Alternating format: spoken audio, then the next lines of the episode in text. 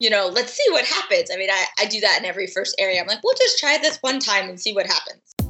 Are you ready for the best real estate investing advice ever? Join Joe Fairless and today's best ever guests as they share it with you. It's the best ever advice with none of the fluff. Let's go. My mom always said it's rude to keep people waiting. Well, best ever listeners, that's exactly what you're doing if you're not funding your deals with our best ever sponsor, Patch of Land. Patch of Land is a crowdfunding marketplace that matches up your deals with accredited and institutional investors who want to invest in your deal. Patch of Land literally has thousands of investors ready to fund your next deal. You don't want to keep them waiting, do you? And guess what? It's a lightning quick process too. In fact, the average patch of land loan closes in just seven days.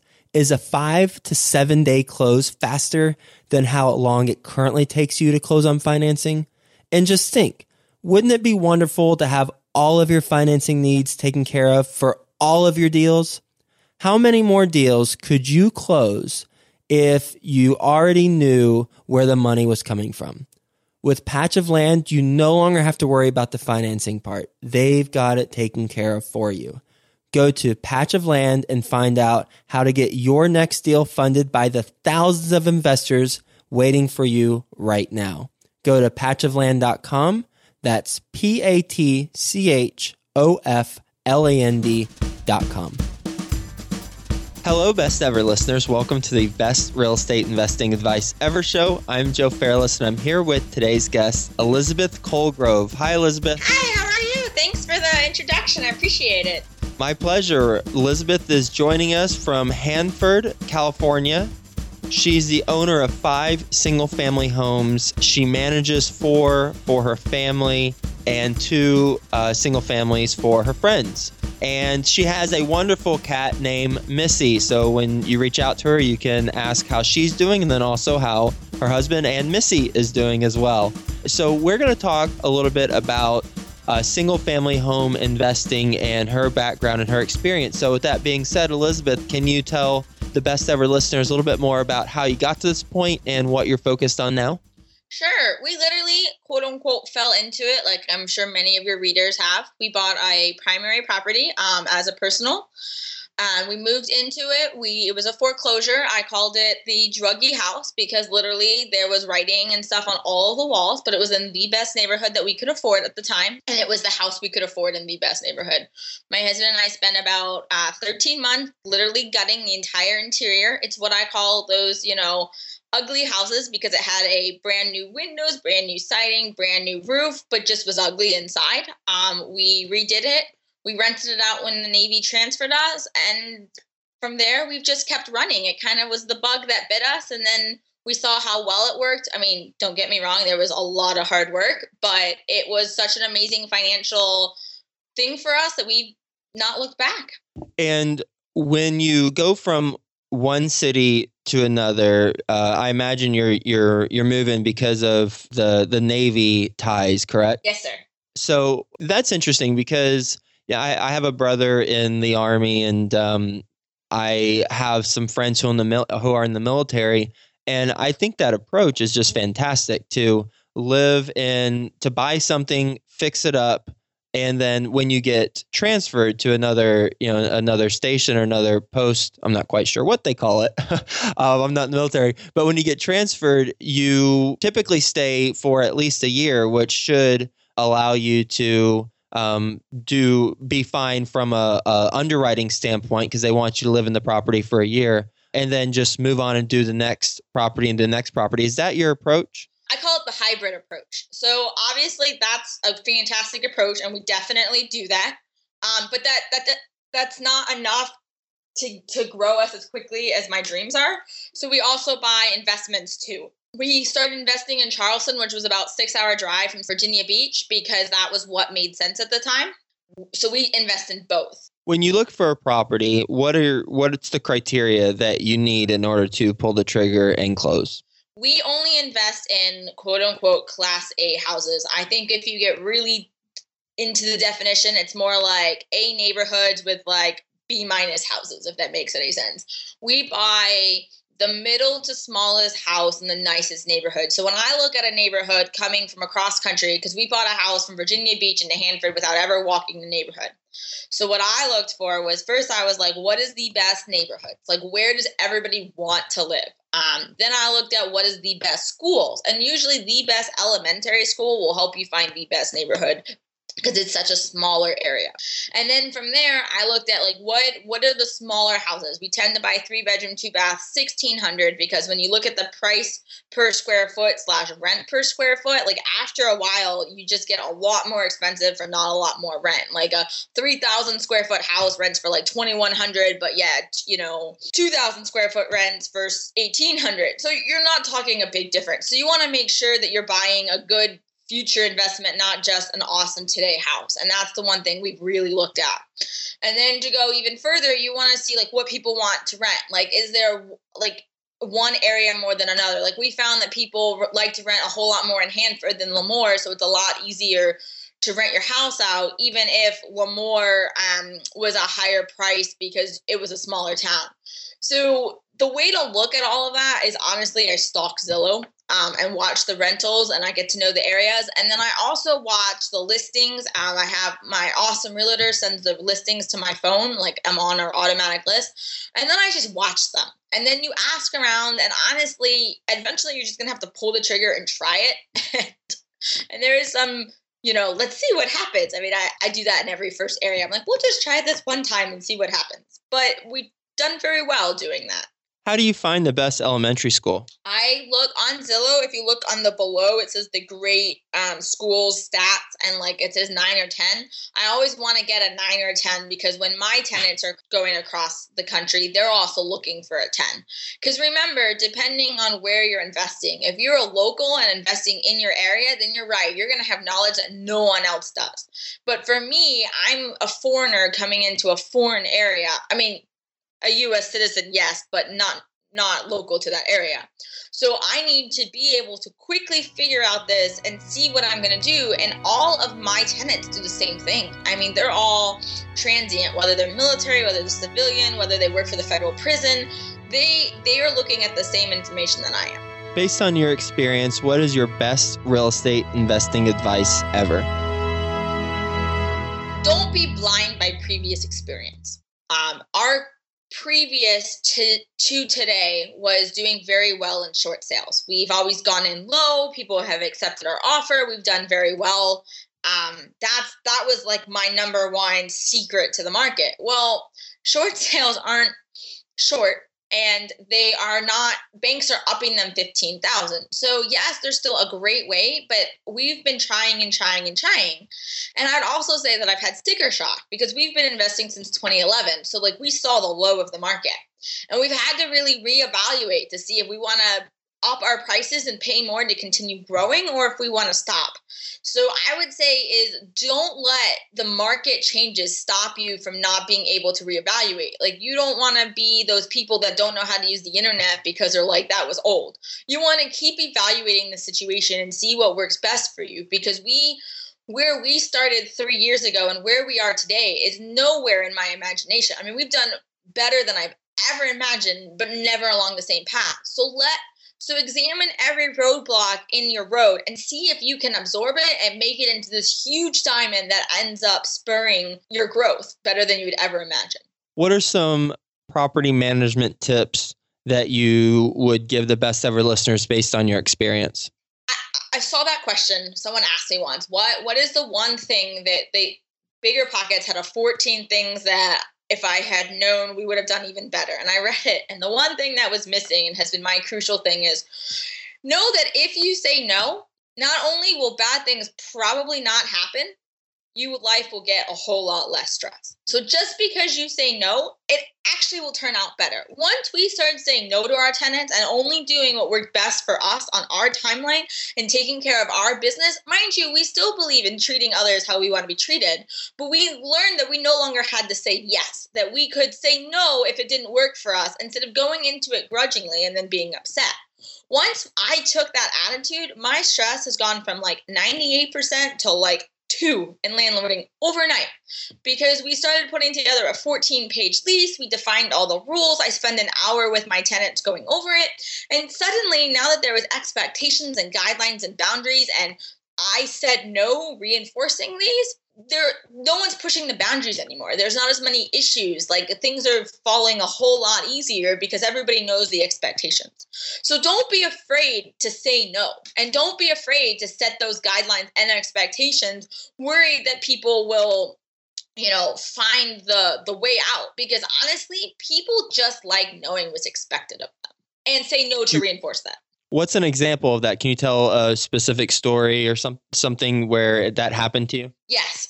My break lease clause. I know I'm infamous for it and also famous depending on who you talk to. So we buy nice enough houses that a lot of our people can afford to buy a house, but they tend to not buy a house for personal reasons, whether they're brand new in an area, whether they're military and they never want to come back to this duty station, whether they're correctionals and they're only going to be here a year or two years. Like, we have no problems with a tenant only being there for one year. I mean, actually, I love it.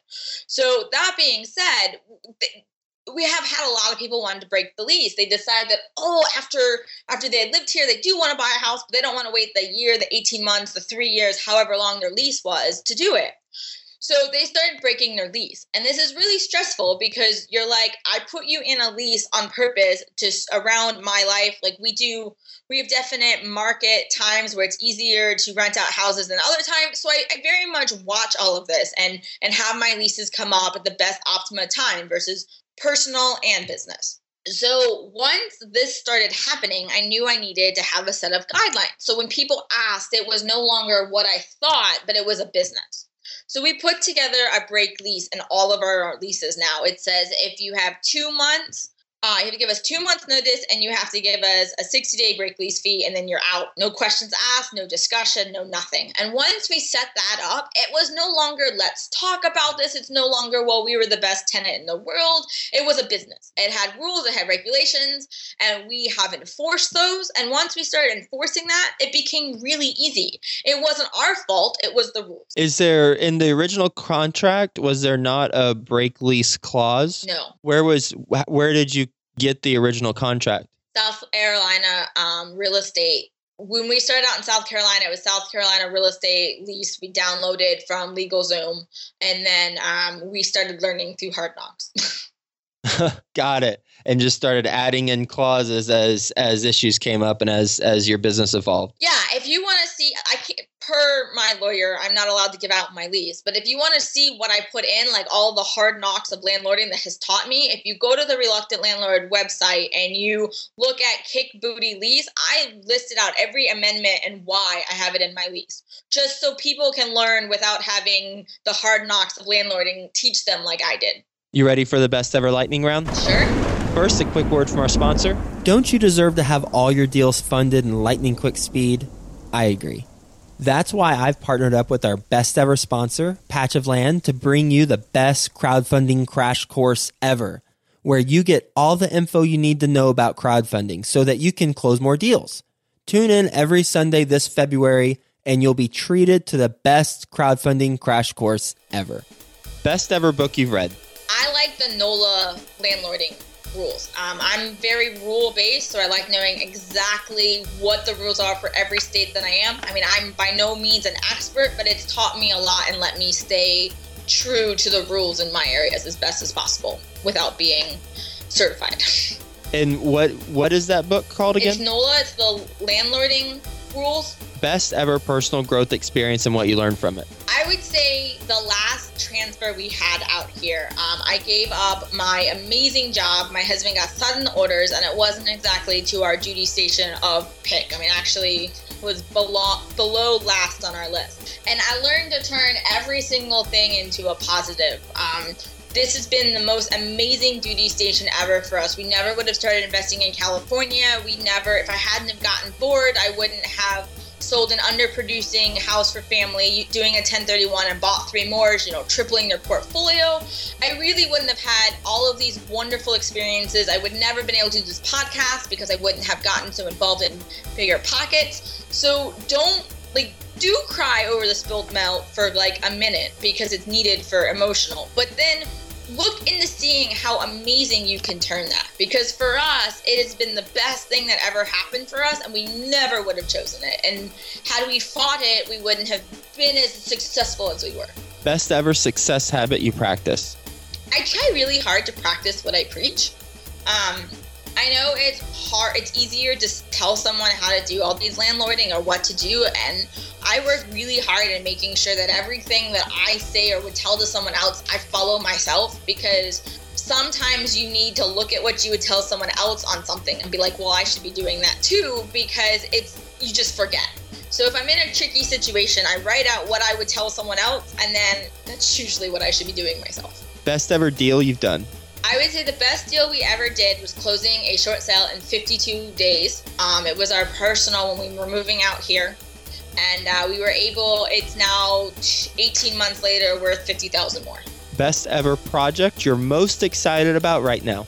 Um, the project that we're most excited about would be the three houses that we're hoping to close by June. Um, we're trying to get to 10 houses in the next 18 months, so it's it's going to be really excited if we can get almost there by you know summertime. How are you doing the financing on that stuff? Well, my husband is currently gone a lot, so I downsized and am living in a friend's empty house, and he is gone with my husband a lot. So we were able to put away a huge chunk of money. Uh, we do all of our houses through conventional and non-partnership, non nothing else. So one of them is going to be a personal house that we're upgrading, and the other two are investments. Uh, we found a great broker who does uh, 15% mortgages in South Carolina. Best ever quote.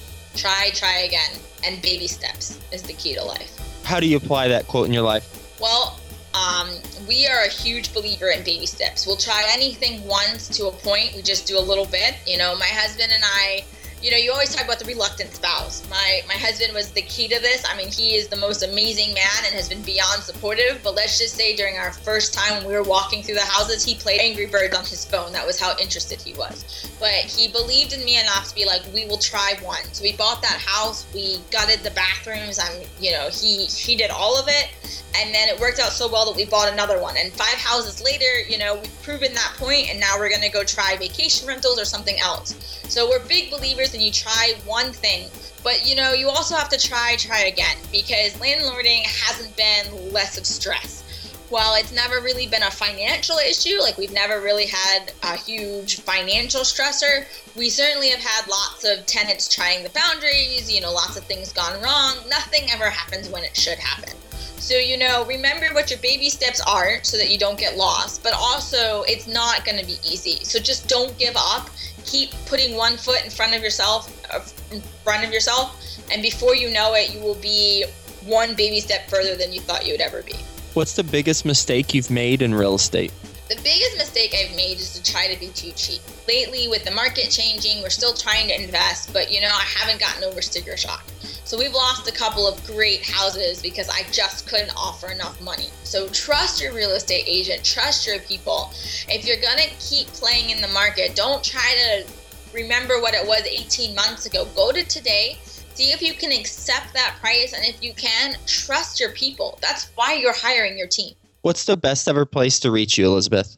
Um, the best place to reach me would be reluctantlandlord.net, to like me on Facebook at Reluctant Landlord, or to look me up in um, Twitter at Reluct Land. Elizabeth, thank you so much for being on the show and sharing your best ever advice with the best ever listeners. And this truly was a story of you know evolving with the with the market from short sale to you know changing the approach and testing and learning, and then once you uh, test and learn, then applying those learnings in a big way uh, and you and your husband are clearly laser focused on your goals and uh, you know really focused on um, optimizing a system. And you clearly have you know learned a lot through that process and i'm very grateful for uh, you sharing those learnings. One of the things that i got from this conversation is that your model is to invest in the nicest neighborhood. So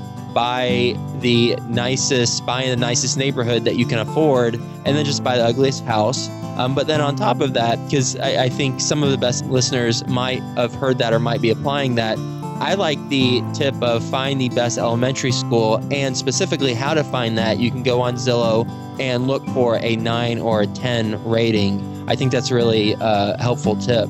Uh, in addition to that, you want to look to see where people are wanting to rent too, because it could be a neighborhood that you buy, but you're just not finding renters because that's just not the culture of that neighborhood. Thank you so much for being on the show, and we'll talk to you soon. Thank you. Hey, you, best ever listener. Do you want more? Then go to joefairless.com where you'll get tons of free videos, templates, and content to help you get deals done. And remember to subscribe to the best ever show in iTunes so you can keep getting your daily dose of the best real estate investing advice ever.